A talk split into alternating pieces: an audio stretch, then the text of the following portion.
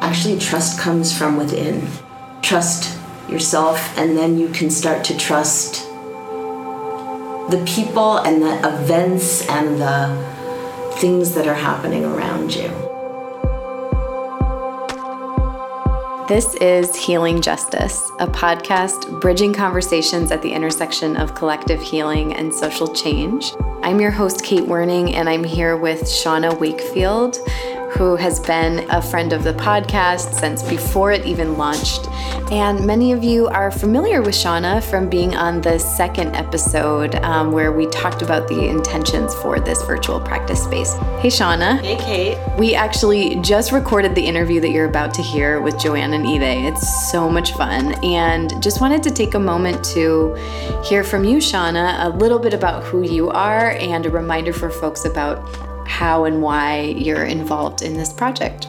I am an evolving being, like many of us. I am someone who has worked in international development for a very long time, always around women's rights and gender justice issues. I say I'm evolving because I'm working much more around embodiment these days and really honing in on feminist and collective leadership and, and transformational change and how to support that inside of my consulting work. And I love the podcast, so I'm excited to be part of this advisory circle. Joanne is someone who I've known for almost 20 years now. And she was my she was the deputy director of UNIFEM when I started there, which is the women's fund at the UN. She is, as you'll hear on this podcast, one of the most egoless and, and fun and brilliant people that I know. And Ide and her have been friends for a very long time also, um, which we'll learn, um, you know, they've, they've been coworkers too. And I love their friendship and I love their podcast and, and just the idea of bringing these two um, podcasts together, which are really about how do we be our full selves in social justice movements and social justice work. So you'll hear that in the conversation. Yeah, I'm really excited about the ways in which the amazing, brilliant folks on the advisory circle are becoming a little bit more present voices here on the show. You can hear Ilana Lerman in episode 16 with If Not Now, talking about her incredible skill around culture building. You can hear Kieran Kanakanat in the introduction to season two, talking with me about what we're up to this season and her role on the advisory circle. Um, hopefully, we'll do something soon with Shalini Somayaji, who's also a brilliant member of the advisors, and Maura Bailey, who is co working on a series for 2020 around facilitation and space holding that is going to be amazing. So, really happy and excited to be having Shauna conduct this interview with these two old bitches um, from the Two Old Bitches podcast. So, Idelisse is 72 and has been honing her bitchcraft for decades, she says. She's a working class Puerto Rican immigrant raised in a middle class, mostly Jewish Brooklyn neighborhood. Went to Columbia Law School, has been a fierce social justice activist her entire life, and has served really major roles in some progressive organizations, like as the vice president of the Ms. Foundation and ED of the Tides Foundation. Joanne Sandler is also here, 67 years old, and is on an endless journey to find her bitchy voice, she says. She's written articles and books about things like gender at work, how feminists change bureaucracies, and bureaucracies change feminists, women's rights have no country, and has done just incredible work in feminism internationally. And she also worked at the UN Development Fund for Women for many years and at many other women's rights organizations. Wow, and she's traveled to more than 65 countries. That is incredible. So, together, Joanne and Idelisse are two old bitches. Their podcast is incredible and it's linked in the show notes. And today, you're going to hear Shauna, Idelisse, and Joanne talk about aging in movement work. Uh, we are all aging. they talk about the weirdness of being called elders for the first time, uh, some of the wisdom that they've gained, ways they're taking themselves less seriously and enjoying pleasure in their work. And it's just really an incredible privilege to be able to listen in on these decades of wisdom and also the irreverence and the joy and the chemistry that they have as dear friends. Without further ado, here's their conversation with Shauna. So I would just love to hear from you first about um, your your podcast, Two Old Bitches. I'd love to hear what is that about, and how did you come up with that together? I could see you love saying bitches. I do. I don't say it enough. oh, bitches. And so do we. so do we. It stands for something, right? It does. It starts for being in total charge of herself. Uh-huh. Um, which I learned from a Native American activist in uh, um, upstate New York. Um, only she used it because she was often in her community called a witch. So she turned it into woman in total control of herself. So we adapted it to together, and it is intentionally transgressive and reclaiming. How, so how did we come up with Why Two Old Bitches? Because Idelisse and I were um, like geeky facilitators. We were enjoying our post nine to five job life being facilitators. And we were talking about how many of our friends, uh, mostly women, had kind of reached that point in their lives where you know they've been leaders of social justice organizations, had been involved in social justice and women's rights or other types of movements for a long time, stepped down from formal leadership, but weren't quote unquote retired. So that notion of like you work and then you reach whatever that age is and then you retire was not true for most of the women that we knew. Why don't we start a podcast? And I think it was also important about that right before that. I'd done an art project called Who Is That Old Bitch? Right. And that, which may be alien to, to sweet young things like yourselves and other perhaps listeners, it's sort of like that shock, you know, of one day you look in the mirror and you know, you're brushing your teeth and you go, Who is that old bitch staring back at you, right? Yeah. And that there really aren't many, and there weren't at that time, many models or narratives about what it meant to grow older that were positive.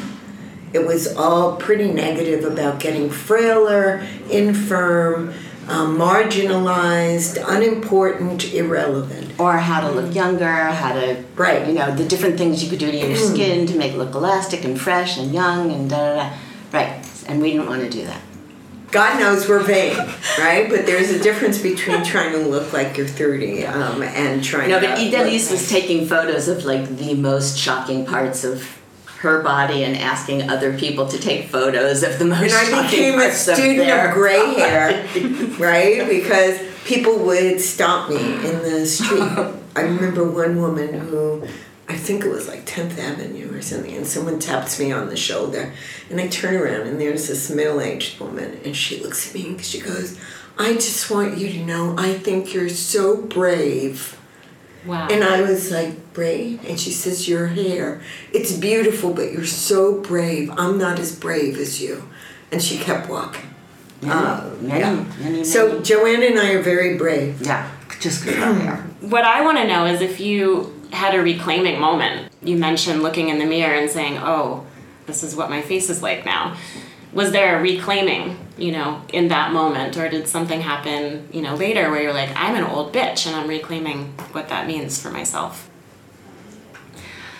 I don't think about my age ever really until someone else starts thinking about my age usually. So I think that when Ide started doing that Who is That Old Bitch project, it kind of forced me to think a little bit about the connection between how I feel and how I appear, right? How I might present. The thing is, there are lots of moments in public life where people tell you that. So for me, it's the subway. It amazes me how when I walk in this on the subway, often it's like a jumping jack thing. Like people get up and say, "Take my seat," right? And there's that moment when that happens. I mean, it'll probably happen to you at some point if you still live in New York City when you're in your 70s or 80s. That's that was absolutely not one moment, but many moments where where people started reflecting back what they see and I realized that yeah, I needed to reclaim mm. that idea. I don't need to sit down. But I think what you said points to what I think is key. It's not about a moment, it's about a process. Yeah. It really is a process. And I think the art project for me was a process. It's like healing is usually not about a moment, healing is usually about a process. And in that same way, this is about bringing some attention. Acknowledging you're having this weird experience to you, Joanne, right? Why are they tr- offering me their Exactly. seat? You know, oh, they see me as an old lady.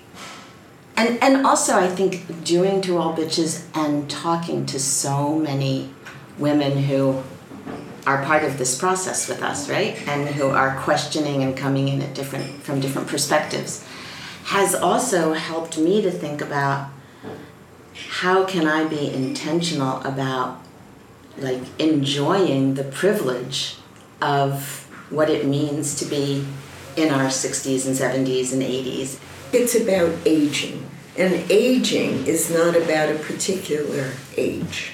You know, it was interesting. You said, oh, like when you're in your 70s and 80s and you're still in your 60s. Yeah. And people are offering you seats on the train.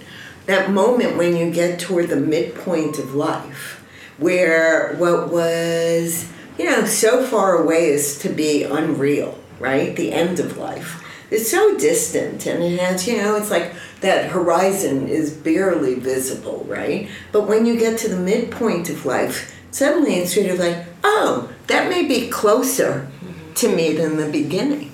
And what's that going to be like and what does it mean? And I think particularly for women as you get into your 40s, as you get premenopausal, as you're, you know, you're not a sweet young 20 year old who everybody thinks is adorable, know, yeah, and sexy, and uh, it's that period of fertility, right? Obvious fertility is coming, drawing to an end. What does that mean about your place in the world? and your aspirations and your your dreams. And are you going to be defined by outdated social norms or are you going to define yourself? Well, I love I love this the reclaiming of oldness, you know, and and aging for your own power and what you want to be in the world and the fact that the Two Old Bitches podcast is telling all those stories. And I'm wondering like what are the practices of bitchship, The bitch ship. bitchcraft? Well, I think one practice that's absolutely essential is indulging your imagination and the freedom that you have. And and this also I, I, I think comes with a particular type of privilege. Aging is not the same for everybody. Get you know, agefulness and your economic circumstances, race, class, influences that. So I just want to acknowledge like how lucky and privileged and thankful I am that I'm able to be in that place that where I can indulge my imagination, use the time that comes at this point in your life, right, where you have the privilege of not having a full-time job, not having the kinds of responsibilities that you have when you have young kids, which I didn't have, but anyway, right? And so I think it's that practice of really rooting yourself in where you are, what your privilege is, whatever that is, and taking full advantage of it because mm. every moment is precious. And I think there's another really important practice the practice of hanging out with your friends. And I think it is the one of the most essential. I mean, Idelisse and I do that, and we do that with others, and we intentionally gather because time is precious and because you learn so much and it's so filled with joy. And I think also about a friend that we both have who who for instance she intentionally travels all over the world to see her friends every year. And I am very conscious of having friendships that are, you know, 30 years old, 40 years old, 50 years old, and how much I took for granted, which was kind of true, that they would just always be there, and they are there, thank, thankfully. But I'm much more intentional now about making space to call somebody or, you know, traveling to see somebody. because I'm very mindful that of how precious that is and that we're, we're not going to be here forever. And I think for us, the connection between friends and creativity Very much. is very strong. So before we started Two Old Bitches, we started a small group, a creativity circle of women. And it included visual artists, poets, writers, filmmakers, and we're still meeting. Having creative practices are really essential. It keeps you alive longer. It keeps you alive healthier. Like Joanne, right, is one of the most creative people I know. Mm-hmm. So Joanne's idea of a good time is if she's going to be home alone is she's playing the piano, writing a song, usually a parody about I don't know what, or she's working on her musical about you know assisted living, or she's doing that. You know, I do art classes and I paint, right? Um, I think of two old bitches as a creative practice, Completely. right? Right? Yeah, I would love to hear about the relationship that you had when you met and this idea of, I'm thinking of how we look to older people for mentorship often, and it's always older, you know? You don't look for peers to be mentors. What I'm hearing in this conversation about friendship and creativity is like this combination of looking to people that are your age or, or other ages. Well, but this is interesting. So I was, I think, vice president of the Ms. Foundation at the time, and Joanne was a consultant. And I was dealing with an organizational or leadership issue, right, which was a really difficult one for, for me. And Joanne, who had years more experience in organizational development than I did at, at that point, had an expertise, even though I'm a few years older, whatever it is, three or four years older than she is. You know, we thought of ourselves as peers, I would guess, right? I thought of you as old. my mentor and guru. Well, and I thought of Joanne as my mentor because she actually she was the one this issue I was dealing with was had to do with someone who was very narcissistic um, leader, and you know within days Joanne arrives at my office with an article on narcissism and leadership, and how to deal with it. So we were, I would say, friendly colleagues, Yes. right? And then we went to Beijing. Correct. For the Fourth World Conference on Women. Uh huh. Uh huh. There have been four world conferences on women. So this was 1995. You might remember what the state of movement building and social justice movements were in the United States at that time. And so we brought from the United States to Beijing all of those tensions and issues. Anyway, suffice, suffice to say that you know when you go through one of those really intense experiences with someone, how you become friends for life because you had this amazing experience.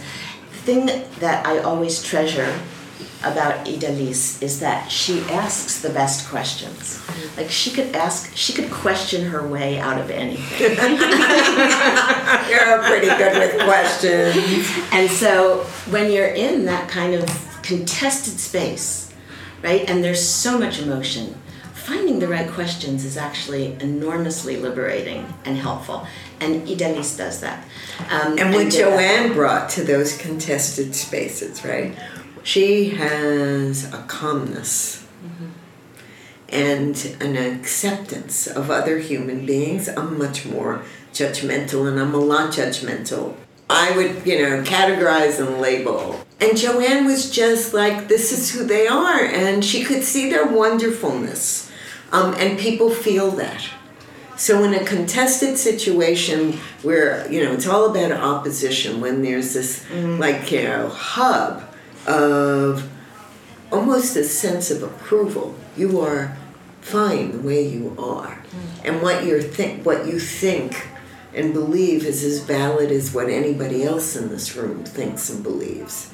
I think is you know is magic. So fast forward like 10 years or more, no, 15 years, when we re- and when Idelisse came back from California and we started working together and doing facilitation work together is that it is interesting, Ide, that now, you know, I, I, and I was thinking this on the way over because I was listening to your interview with Adrienne Maree Brown.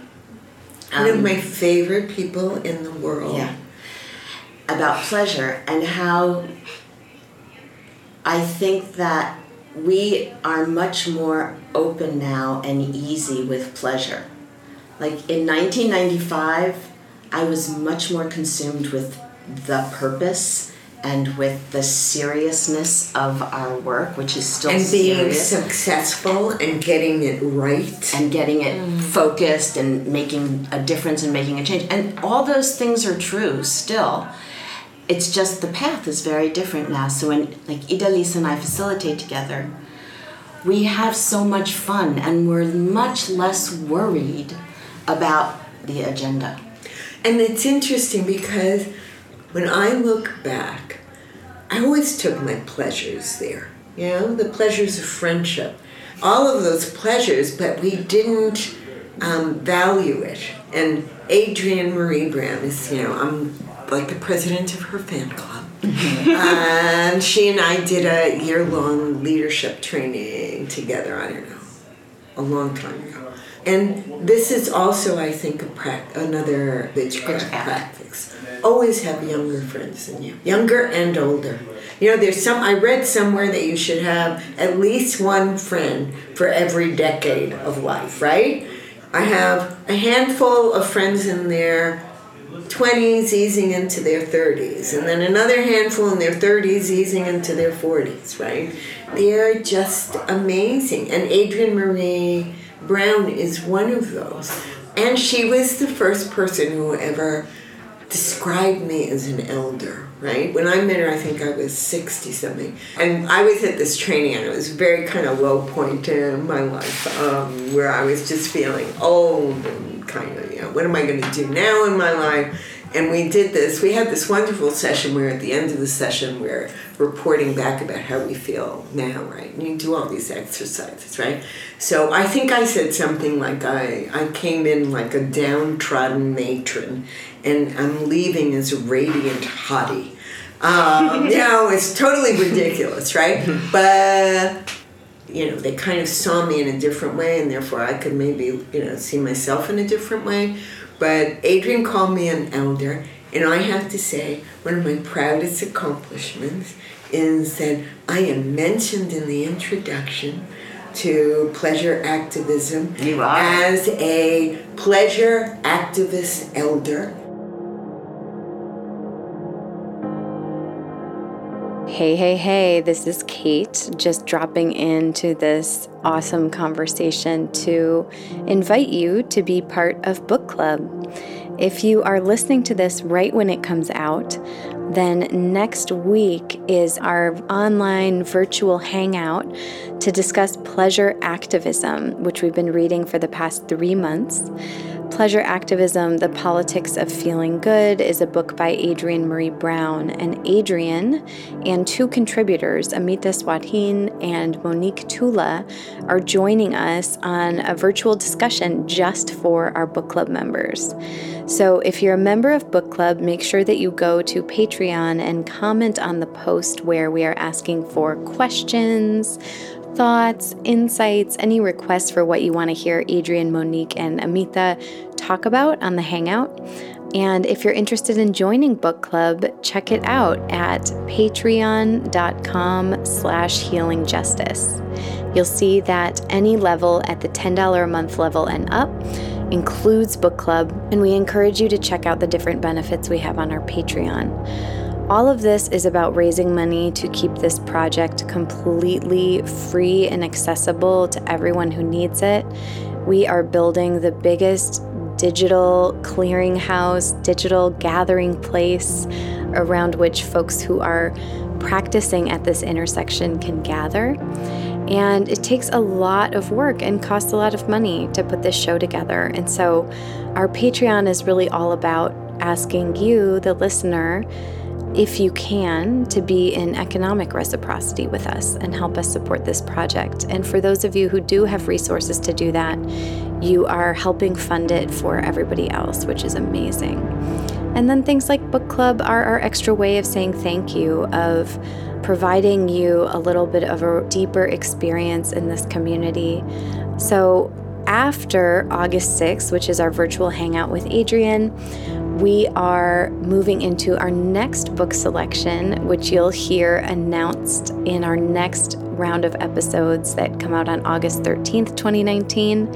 And so you'll have to stay tuned to see what that next book is. We're continuing to partner with our book club sponsor, AK Press, who are offering all of our listeners a 15% off discount code using the word podcast when buying any book at akpress.org, including audiobooks. So, thank you for listening. Thanks for supporting. And I am having just as much, if not more, fun as you are listening in on this conversation with Ide, Joanne, and Shauna. So, let's kick it back to them. Alta Starr and I have a little conversation on Yes. pleasure after 60. I know, and I wanted to ask you about that because I'm also in the Adrienne Maree Brown fan club. But I wanted to ask you about your your conversation with Adrienne Maree Brown and Alta Starr and pleasure activism, where you say your mantra, which is if it pleases me, I will. if it I will. pleases me, I will, and then you caveat that with saying there's an ethics that surrounds that. Absolutely. There's no there, there's no you separation. don't do harm to your yourself or others, right? I mean, how many of us? I've met any woman yet, really, who allowed herself the freedom from the time she was a young woman to really please herself within that ethos, right? Mm-hmm. To really please herself. So much concern about, you know, kind of external norms and so much concern. We had a wonderful interview with an artist, Sharon Louden, who in that interview two things came up that are I think very meaningful and and useful. I wish I'd known it when I was younger, mm-hmm. right? I often heard, right, that I was too much.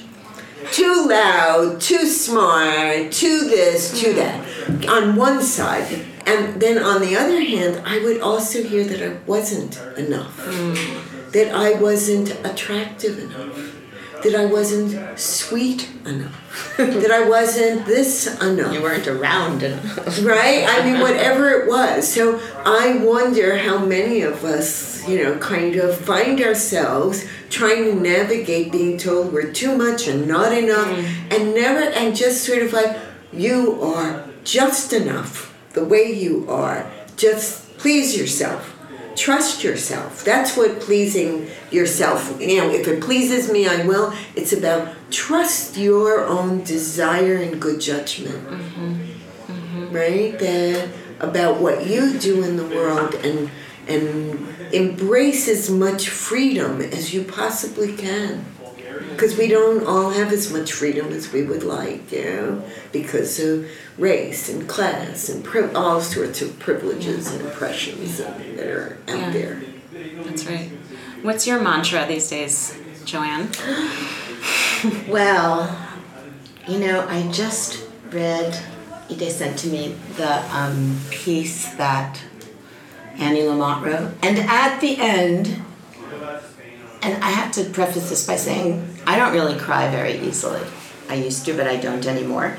The things that make me cry are the weirdest things. Like I just get triggered and I read the last line and I was just bawling because she says she like invokes Baba Ram Dass and says, you know, as Baba Ram Dass said, at the end of the day, we're all just walking each other home. And that was for me. I know. I, I, can't, I can cry now. There's that's so yeah. That's that's my mantra this week. Like we're all just walking each other home. It's so perfect, and she doesn't cry.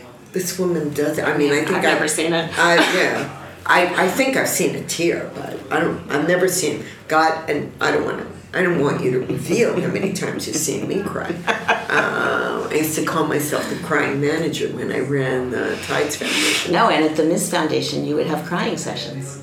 Well, so to speak. But and I actually for a long Joyful time cry. that was part of my you know judgment about myself. You know that I would leak in a meeting, right? that, yeah, when I left Tides after 11 years, you know, a lot of staff who had been there for a lot of the time I was there, and a particular lot of the young women would say to me, you know, that mattered to me so much. That there you were, you, you were the CEO of the foundation and giving away all these millions and doing all this stuff, and, and you would sit there with us, and the tears would come, you know, that you were just a human being. I'm not as ashamed of it as I used to be. That is a huge, huge lesson and gift. I think. That You cry. People, I cry all the time. Yeah, you're a good I don't crier. claim it quite like that though. So that I think to hear it in that way and to, to claim it in that way, that it actually empowers others to be their full selves too. Is Because that's it a is gift. about your passion and your feelings, and why aren't our feelings welcome in Mm-hmm. in meeting rooms and at work? so- our feelings are there. Crying is you great. might as It's well very welcome them, Yes, right? As absolutely. rather than try to squelch them. It is about creating spaces where people can be authentic, whatever they do, right? If they cry, they cry. If they Don't cry, don't cry, they that's don't also cry. fine. And and it is so challenging because people are not conditioned that way. Not from any place in the world. Since you know, I work with people from all over the world, whether it's Sudan or Cambodia or what we all come to these spaces with so much judgment and expectation. Right? And and the work of creating a space where you can let that go and really appreciate people is is like the work. That's that is such an important thing. You to just do. made me think of another Brit- Bitchcraft practice, and What's that's playfulness. Yes. So playfulness, you know, kind of writ large. So Joanne and I and, and Sarah Gould, a longtime colleague who, again, from the Ms. Foundation, facilitated um, a process for four women's arts organizations.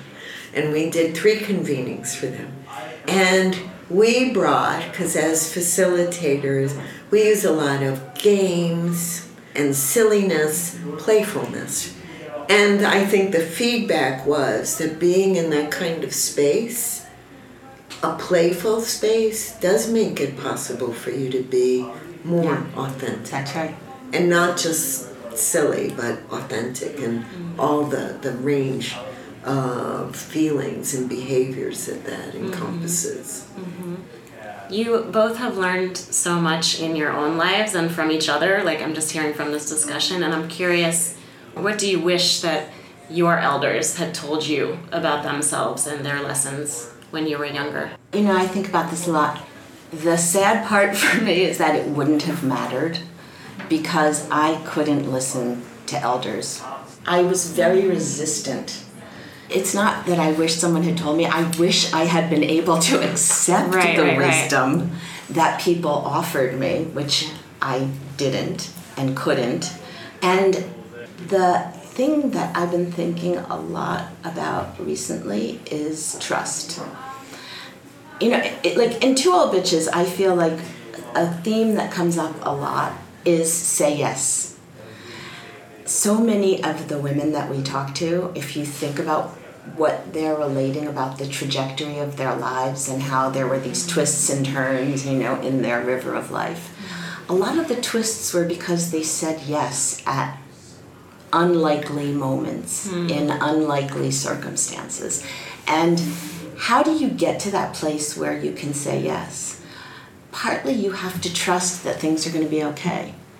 Right? You have to trust not you have to trust yourself and the universe.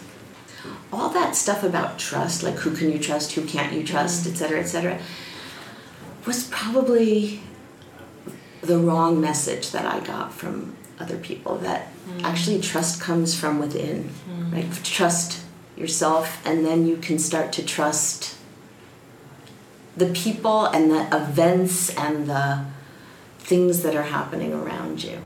I was taught six million Jews were murdered, you're always going to be a victim. And so you can't trust, right? And that's exactly where I got that that switch of that was the that was the message I got from the day I was born. You can't trust anybody but each other. That work of shedding that is really hard.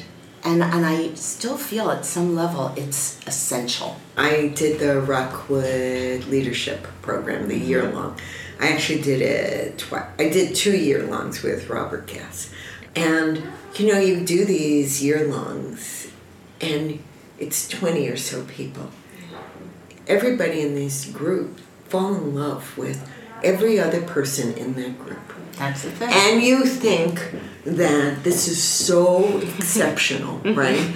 That, oh my God, I lucked out in this group of amazing people. And you tend to forget that at the beginning, you really thought those two or three people you could tolerate, but, you know, maybe not feel close to, and now you love them with all your heart, right? You know, you kind of forget that. And Robert would always tell us, remind us, he goes, it could have been any other 19 human beings in the world.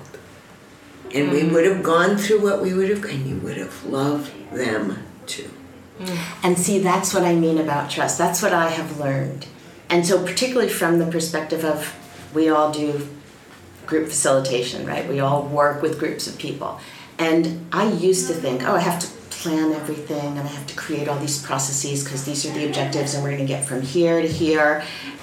Duh, I realized exactly what he said. You put 30 people in a room together and you create an environment that is generative and nurturing and mm-hmm. creative mm-hmm. and playful and respectful, and they will figure it out. They will figure out how to work together, they will figure out how to satisfy each other, they will figure out how to mm-hmm. hear each other almost always. That is such a miracle, isn't it?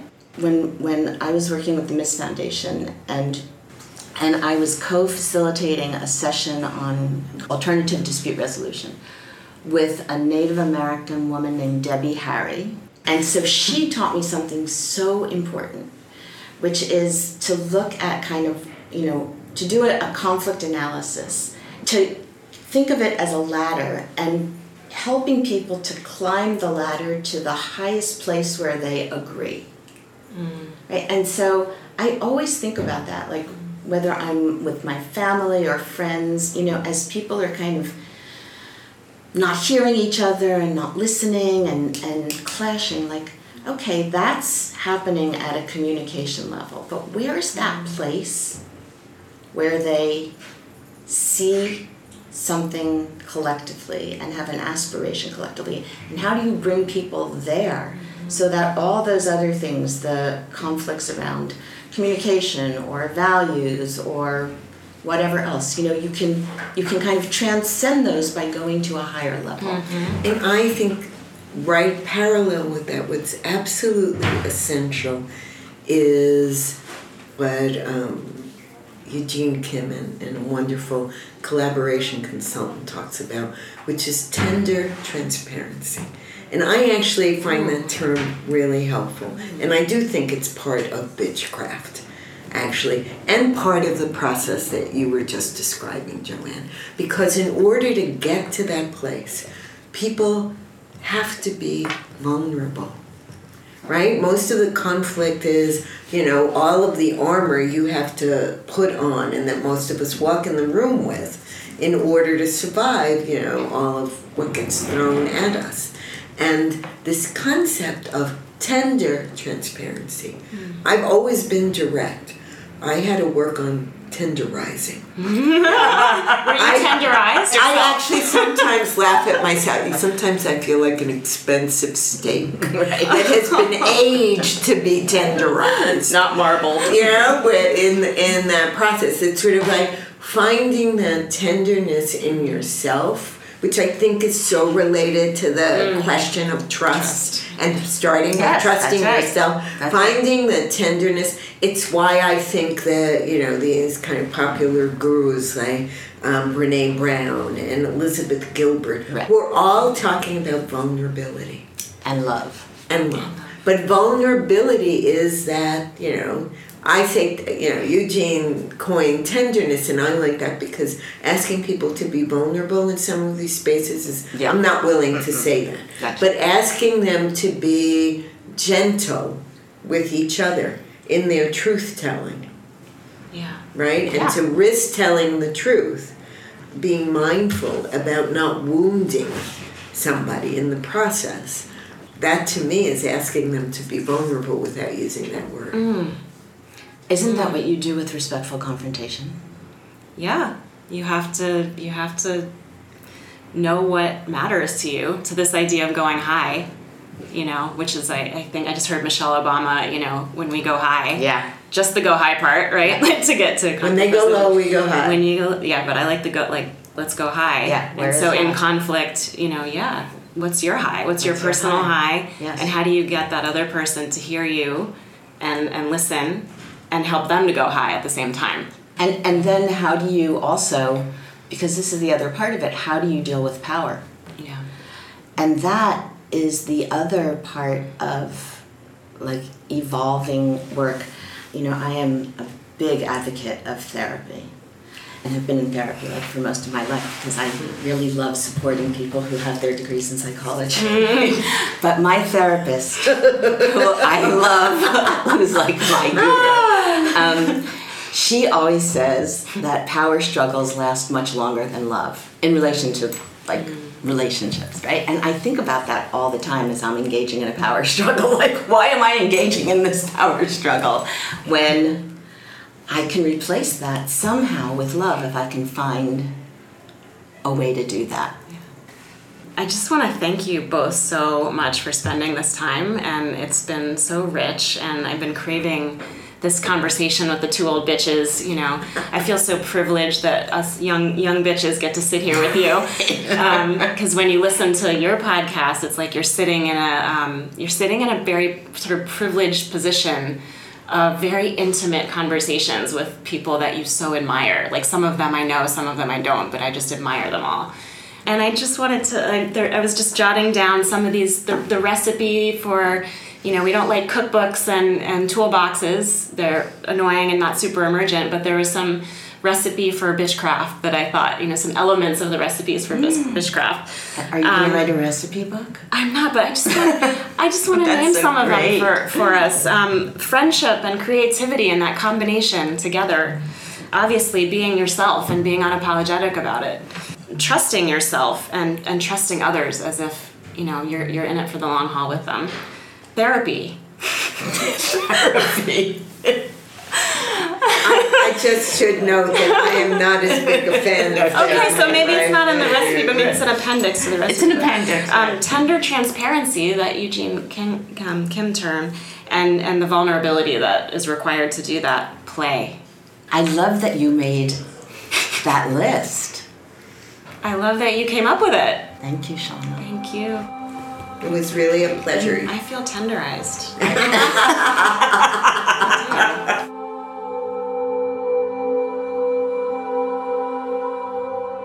Enormous thank you to Advisory Circle member Shauna Wakefield for convening and emceeing that conversation.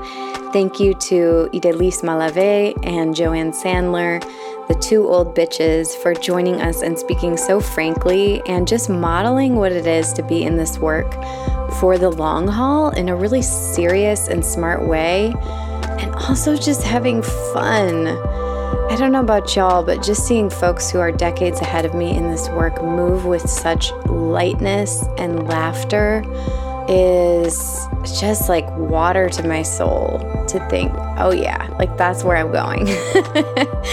huge, huge thank you to Two Old Bitches. If you want to hear them mouth off some more, you could listen to their podcast. It's called Two Old Bitches. You can subscribe to it anywhere that you listen to this podcast.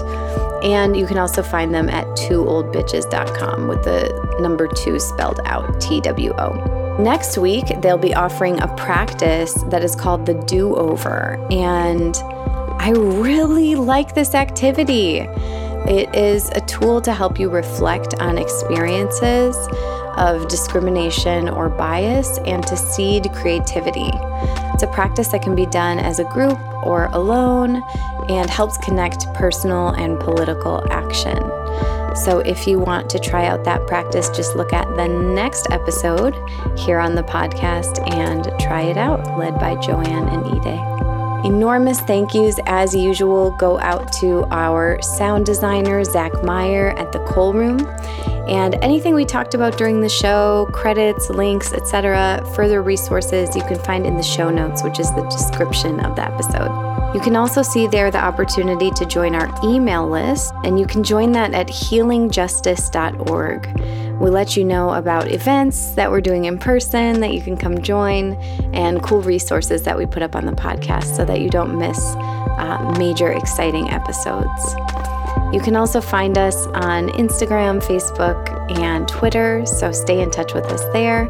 And we share some pretty gorgeous stuff every single day. So we'd love to be in conversation with you on social media about what's impacting you and how you're using the tools from these episodes. Thank you so much for being here and being part of this growing community. I am so pumped to grow decades more into this work with all of you as part of my greater movement community. So let's do it, y'all. Hear you next week.